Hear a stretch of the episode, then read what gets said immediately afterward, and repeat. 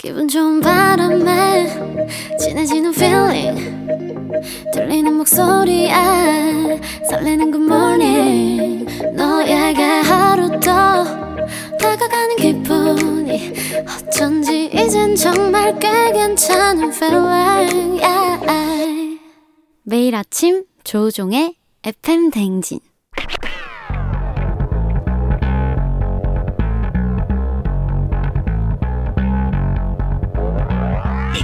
끓어오르는 화 쏟아지는 잠은 참을 수 있습니다. 하지만 궁금한 것만큼 못 참는 당신의 뇌를 저격합니다. 과학 커뮤니케이터 엑소와 함께하는 오마이 과학.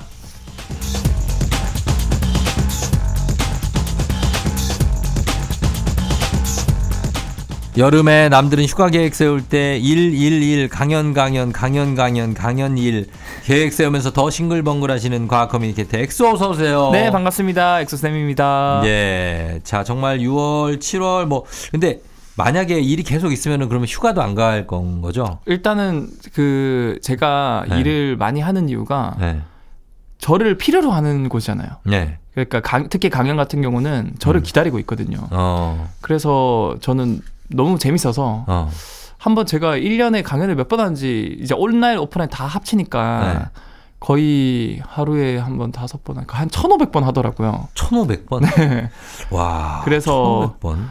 야. 하루에 다섯 개 꼴이네. 그러면? 네, 보, 보통 한 다섯 개 정도 돼요. 와, 하루에. 네, 하루에 다섯 개. 비율은 한 삼 대 일, 사 대 일 정도. 온라인이 훨씬 많고요. 제가 본 분들 중에 제일 강의 많이 하시는 분이 네. 최태성 선생님이거든요. 아, 최태성 선생님 많이 하시죠. 하루에 세 개 정도씩 해요. 네. 보통 보니까. 근데 저는 이제 엠지다 보니까 네. 온라인으로 이제 딱 이렇게 하니까 어. 저는 좀 더 많이 할 수 더 많이 할 수 있는 거죠. 네. 아, 최태성 선생님은 막 가. 지방으로. 그쵸, 막 운전해서 막 저기 네. 신안군 막 가고. 네. 자사못 하시고 경주도 가고 막 네. 가시는데 네. 온라인으로 하니까 네. 횟수가 훨씬 많겠군요. 네, 저는 이제 박리담의 느낌으로. 음. 하지만 매 순간순간 최선을 다한다. 어, 그래서 이제 어떻게, 그러니까 휴가도 반납하고 계속 강연을 하겠다. 네네, 저, 저는 하루도 쉰 적이 없어요. 최근 한 일 년, 이 년 동안은. 어. 그래서 앞으로도 한 오 년 정도는 네. 하루도 안 쉬고 이제 쫙 이제 태우고, 어. 그 다음에 이제 저의 후배 양성을 위해서 어. 과학 커뮤니케이터 분들한테 저의 노하우 이런 것들을 좀 어, 전해주면 좋지 않을까. 아니, 근데 휴가를 가야죠. 휴가요? 어, 여자친구랑 아. 같이 휴가 안 가요?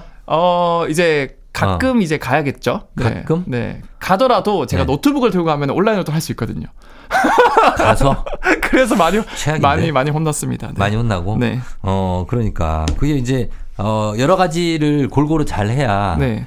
그 좋은 사람이 될 수 있어요. 근데 저는 네. 살면서 음. 제가 저는 정말 제가 하는 일이 저는 백수고 직업이 없거든요. 직장이 어. 없거든요. 네. 근데 하는 일은 많지 않습니까? 어. 근데 이 하는 일 자체가 정말 제가 원하고 어릴 때부터 하고 싶었던 일들이거든요. 어, 예. 근데 이게 정말 쉽지 않게 주어진 거라고 생각을 해서 음. 매 순간 매초 최선을 다하려고 합니다. 최선을 다해서 네. 일단은 불태워 보겠다. 불태워 보겠습니다. 네. 어, 어디까지 갈지 모르겠지만 네. 일단 간다. 어, 부서질지언정 음. 내가 스스로 무너지진 않겠다. 어, 알겠습니다. 네. 나중에 병문 가도록 하겠습니다. 저 건강도 생각하시고 네. 자 오늘 오마이과학 여러분 평소 궁금했던 과학 이야기 아주 사소한 것도 좋습니다. 단문 오십 원 장문 백 원 문자 샵 팔구일공 무료인 콩으로 또는 에프엠 등 홈페이지 게시판에 남겨주시면 되겠습니다. 자 오늘 어떤 주제를 준비하셨나요? 어, 오랜만에 이제 뇌과학 이야기 뇌? 어, 네 뇌과학 이야기 음. 제가 저번 그 녹화 때 주제로 네. 우리가 사실 보고 듣고 느끼는 것들이 그 신경 말단 장기나 몸에서 느끼는 게 아니라 결국 네. 신호가 전달된 뇌에서 다 느낀다 그랬잖아요. 음. 그래서 이 뇌는 왜 다른 동물에 비해서 사람이 더 지능이 높고 똑똑할까? 어. 이 많은 과학자들은 당연히 지능을 담당하는 기관을 뇌라고 생각하고 있지만 네. 아직도 이 일 점 삼 킬로그램 정도밖에 안 되는 작은 고기 덩어리 뇌에서 네. 어떤 요인이 지능을 높여주는지 뭐 인간관계가 확실히 밝혀진 게 없지만 어. 그래도 좀 지능과 상관관계가 있는 요소들 몇 가지가 밝혀진 게 있거든요. 어. 그래서 오늘은 우리 몸 안에 있는 작은 우주, 음. 뇌 이야기를 준비를 해봤습니다. 자, 우리 몸 전체를 지배하는 게 뇌라고 우리는 많이 알고 있는데 근데 뇌가 든 머리만 해도 몸에서 작은 비율이고 어떻게 보면. 맞습니다. 그리고 어, 뇌가 그, 그 안에 또 들어있는 그 어떤 장기라고 해야 되나요? 맞아요. 그러니까 우리 몸에서 한 어느 정도 비율이 몇 퍼센트나 됩니까? 어, 사실 우리 전체 몸무게 대비 네. 뇌는 약 이 퍼센트밖에 안 돼요. 진짜 얼마 안 되네. 진짜 그냥 극소수 중에 소수죠.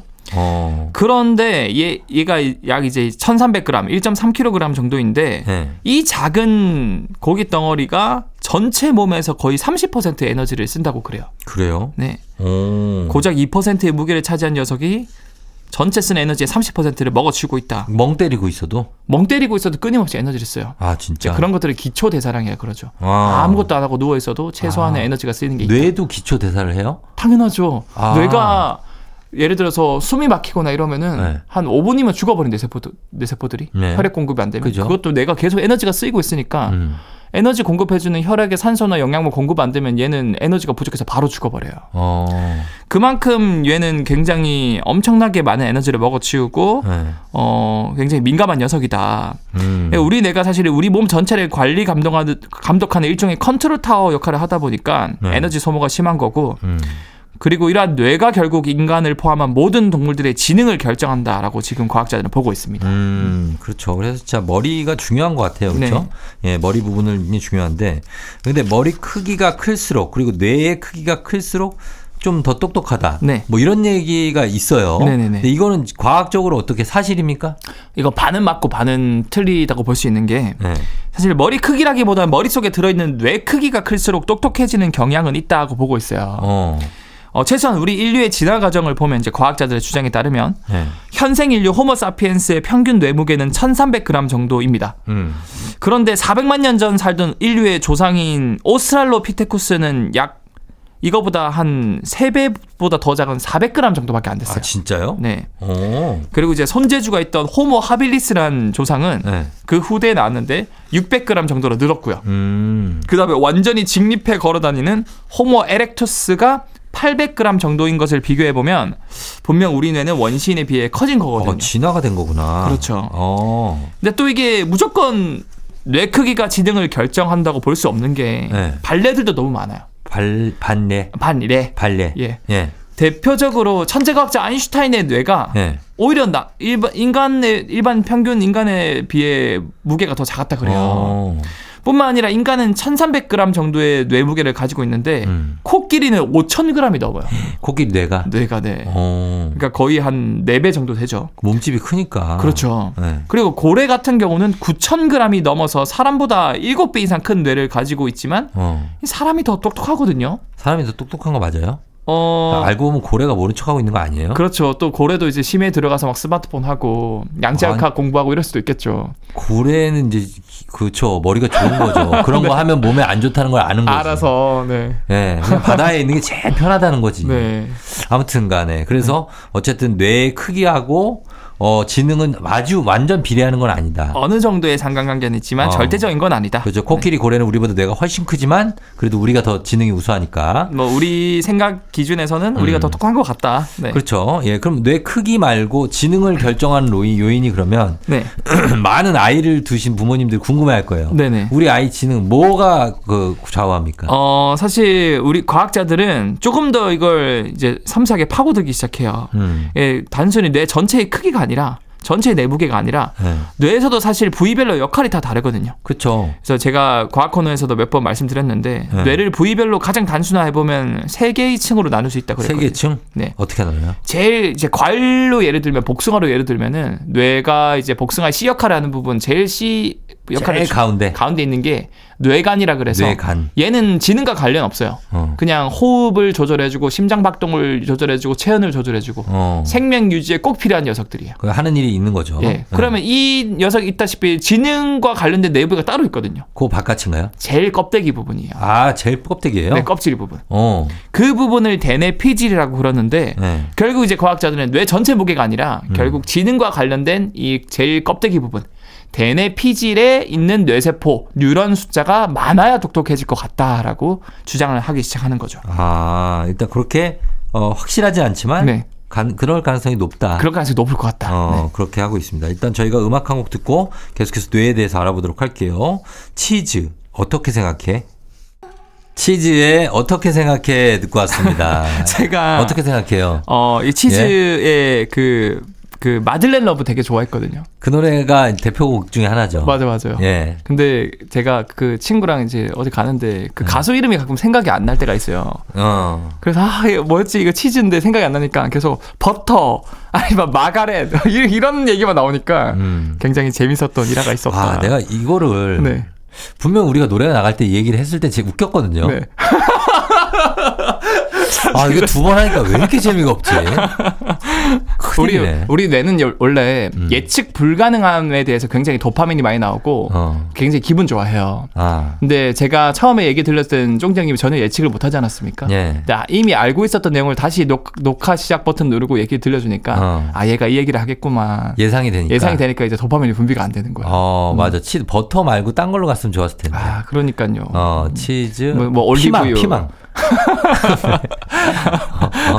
아, 청취자분들은 지금 빵빵 터졌을 겁니다. 아, 지금, 네. 지금 난리 났죠, 지금? 네, 난리 나고 어, 지금 배 잡고 뒹굴고 어. 배꼽 지금 빠져가지고. 다음 내용 들어가 보겠습니다.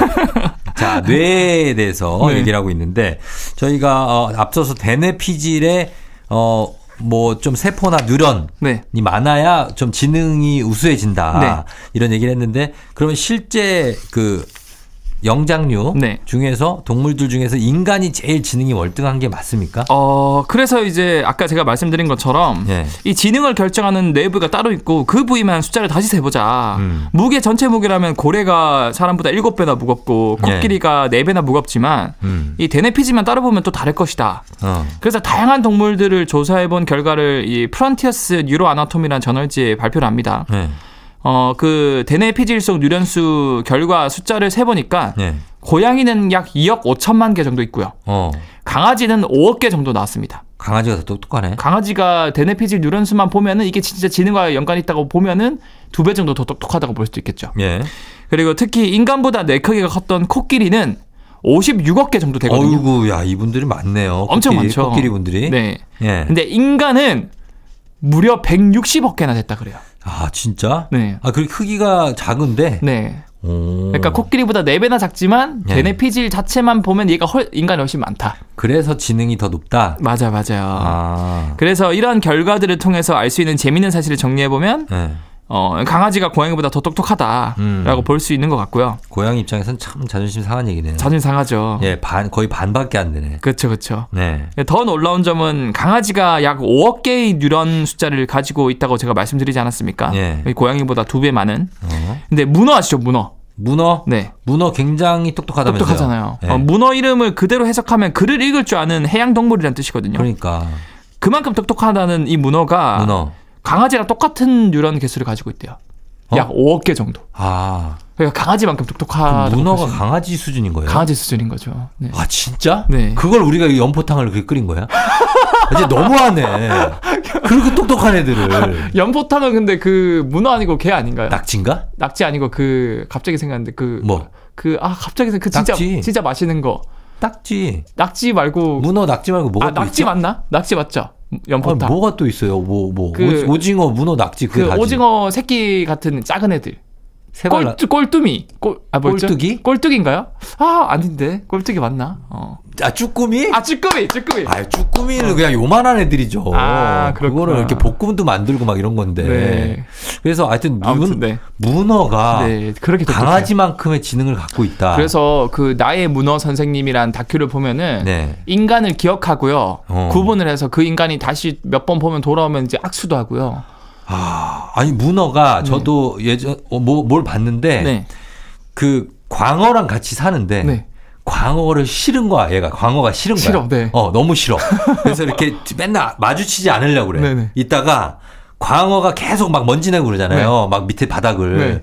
광어한테 쓰레기 있죠, 쓰레기. 네. 쓰레기를 이렇게 물어가지고, 네. 광어 머리에다 확 던지더라고. 똑똑하다. 꺼져! 막 이런 거야, 약간. 심지어 얘는. 너 꼴보기도 싫어! 심지어 얘는 얼마나 똑똑하냐면, 자기 네. 청적이 자기 공격하러 오면은, 주변에 버려진 조개 껍데기 있잖아요. 네. 그걸 여덟 개의 다리로 다 자기를 공처럼 만들어가지고, 어. 껍데기로 방어를 하기도 해요, 이렇게. 아, 진짜. 진짜 똑똑하죠. 문어 진짜 똑똑한 것 같아요. 네. 아, 진짜 문어가 그렇구나. 어쨌든 이 지능 지수가 이렇게 나온다는 얘기입니다. 그리고 네. 이것도 궁금해요. 사실 이, 조류 있잖아요. 네네. 조류는 사실 우리가 속설로 좀 이렇게 똑똑하진 않다라는 네. 얘기를 많이 하고 하지 않습니까? 뭐 새대가리라는 이제 속된 표현도 있죠. 네. 뭐 그렇게 얘기도 하긴 하는데 네. 근데 또 보면은 앵무새나 구간조 이런 종류들은 네네. 앵무새류는 네. 굉장히 똑똑하잖아요. 아, 머리가 엄청 좋죠. 네. 그리고 까마귀류도 그 막 무리를 지어 다니면서 굉장히 지능이 높다고 알고 있거든요. 맞아요. 얘는 심지어 도구를 써서 네. 얘가 작은 그런 원판을 물어가지고 어. 눈썰매도 타요.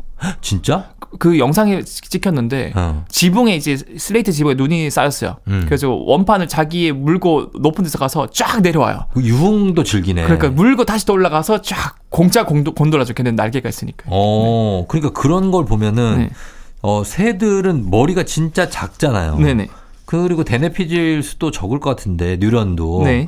어떻게 이렇게 가능한 거죠 그게? 그러니까 제가 말씀드린 것처럼 뭐 머리 크기, 뇌 크기가 클수록 똑똑한데 하다고 볼 수 있는데 네. 어, 어떻게 얘네들은 까마귀나 앵무새는 사실 머리가 엄청 작지 않습니까? 엄청 작죠. 근데 왜 똑똑하냐면 네.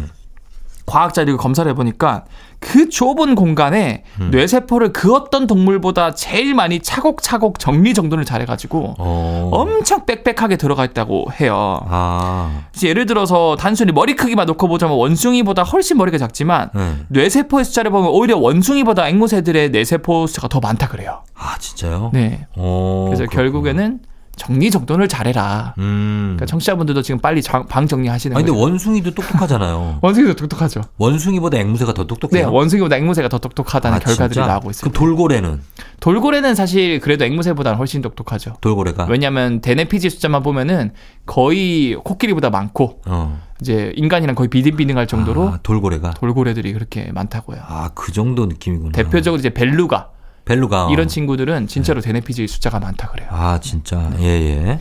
자 그러면 뇌 주름이 자글자글하게 돼 있을수록 더 똑똑하다 이런 얘기도 있잖아요. 네. 그건 맞습니까? 어 이것도 사실 그 주름 부위가 제가 말씀드린 지능을 결정하는 대뇌피질 부위거든요. 네. 그래서 이런 주름이 많으면 많을수록 같은 부피당 더 많은 뇌세포를 저장할 수 있는 즉 표면적을 최대화시킬 수 있는 구조이거든요. 음. 그럴수록 그래서 이제 주름이 많으면 많을수록 더 똑똑해질 수 있다라고 볼 수 있고요. 음. 최근에 네이처라는 과학 저널지에 한 이, 삼 주 전에 이 네. 논문으로 게재된 결과도 네. 인간 일만여 명의 이제 뇌 이제 주름 스캔 데이터를 관측한 결과 네. 이 뇌 주름이 많을수록 또 어떤 모양이냐에 따라서 훨씬 똑똑해질 수도 있다 그래요. 오. 우리가 같은 타악이라도 트라이앵글을 치거나 드럼을 치거나 북을 치는 거에 따라서 전혀 다른 소리가 나는 것처럼 음. 뇌 주름 모양에 따라서도 뇌의 신호 전달 속도나 활성화되는 정도가 달라질 수 있다 하는데 음. 결국 뇌 주름을 이쁘게 만들려면 어릴 때일수록 다양한 경험을 하는 게 그리고 아. 새로운 경험을 하는 게 음. 뇌 구조를 굉장히 많은 주름을 만들어낼 수 있다라고 어, 아. 과학자들이 말하더라고요. 아, 그러니까 뇌 구조가 날 때부터 정해져 있는 게 아니고 아닙니다. 네. 변하는 거예요? 맞아요. 뇌는 네. 그러니까 이게 지능이나 공, 공부 잘하고 똑똑한 게 네. 타고난 게 아니라 네. 뇌는 딱 이런 느낌이에요. 너가 이거 원해? 그럼 내가 이렇게 만들어줄게. 어. 이런 성향을 가지고 있거든요. 네. 그래서 아무것도 안 하면 아무것도 안 만들고요. 어. 그 아이나 어른, 심지어 어른들도 적극적으로 이것저것 하면은 거기에 맞게 뇌가 만들어줘요. 그런 것 같긴 해요. 네. 네, 뭔가 계속 새로운 거에 도전하거나 네. 뭘 하면은 뇌가 그쪽으로 발전하는 것 같아요. 맞아요. 그래서 네. 예전에는 선천적인 게 백이라고 생각했지만 음. 요즘에는 오히려 후천적으로 뇌를 더 발달시키고 똑똑하게 해질 수 있다는 게 더 우세하고 음. 그래서 후생유전학자라 그러는데 그런 과학자들이 많은 연구를 내고 있다. 어, 네. 알겠습니다. 그러면 이렇게 되고 네. 그리고 어, 아인슈타인 머리 크기가 남들보다 작았다고 하지만 뇌가 그래도 자글자글해서 그 똑똑해서 상대성 이론을 발견한 거겠죠? 어, 그래서 과학자들이 참 아인슈타인이 불쌍한 게 죽자마자 바로 뇌가 꺼내어져서 이백사십여 개의 조각으로 나뉘어졌거든요. 뇌가. 아인슈타인이? 네. 어. 너무 희대의 천재다 보니까 네. 이제 과학자들이나 의사가 부탁을 해가지고 아인슈타인 음. 죽으면 너 뇌 좀 분해보면 안 되냐. 아니 근데 진짜 인류사적으로 맞아요. 필요한 작업이긴 하죠. 네. 그런데 실제로 네. 이 대뇌피질에서 특정 두정엽이란 부위가 있는데 그 부위가 공강지각 능력 그리고 네. 수학 복잡한 계산 이런 걸 담당하는 내부인데 음. 아인슈타인이 일반인보다 무려 이십오 퍼센트가량 더 컸다 그래요. 어. 결국 제가 정리를 하자면 뭐 사람별로도 각자 어느 부위를 발달시키냐에 따라서 네. 다양한 경험을 통해서 어떤 사람은 운동을 잘할 수 있고 어떤 사람은 수학을 잘할 수 있고 각자 좋아하고 잘하는 게 달라질 수 있다고 볼 수 있고요. 음. 이걸 동물에게도 대입해보면 예를 들어서 고래는 헤엄을 잘 치게끔 바닷속 환경에 잘 적응하는 뇌 부위가 오히려 발달되고 음. 그 부위의 뉴런 숫자가 많아졌던 거고요. 음. 날아다니는 새는 비행과 관련된 뇌 부위가 발달되어서 비행 관련 뇌 부위의 뉴런 숫자가 많아지다 보니까 음. 결국 뇌 머리 크기는 이제 한정돼 있다 보니까 음. 상대적으로 이제 공간의 제약상 지능과 관련된 부위는 조금 줄어들지 않았나. 어. 결국 모든 동물들이 각자의 환경에 맞게 최적화된 뇌를 가지게 된 것인 게 마, 맞으니까 음. 인간이 우월하다는 생각은 버리시고 어. 각자 다르고 다양한 생명체가 지구에 살고 있으니까 싸우지 말고. 음, 아니 그렇죠. 아니 우월하다는 생각을 할 수가 없는 게 뇌가 좀, 좀 발달이 적어도 저는 날면 좋겠어요. 아, 저도. 그렇지 않아요? 저는 순간이동 하고 싶어요. 어, 머리가 좀 나빠도 날아다니면 좋지 않겠어요? 아, 그럼 이제 지가 갈 일도 없고. 근데 가끔 걔들이 이제 유리창에 부딪혀. 아, 맞아요. 이게 좀, 좀 그걸 해야 되는데. 네. 하여튼 날아다니고 고래처럼 헤엄칠 수 있다면 얼마나 행복해요. 아. 어? 맞아. 어, 가끔 이런 꿈을 꿉니다. 우리 인간이 삼 차원 공간에 살지만 사실 높이의 개념을 모르는 게 땅에 붙어 살잖아요. 네, 근데 그러니까. 물고기들은 이 높이의 개념까지 삼 차원, 진짜 삼 차원을 활용해서 살거든요. 그러니까 얼마나 행복하겠어요. 자유도가 훨씬 커질 수 있는 거죠. 새들도 그렇죠. 그렇고. 그렇죠. 예, 그냥 하는 것만으로도. 아무튼 고맙습니다. 오늘도 굉장히 새로운 내용들 알려주셔서 감사하고 저희는 다음 주에 다시 만나요. 엑소. 네, 다음 주에 뵐게요. 네.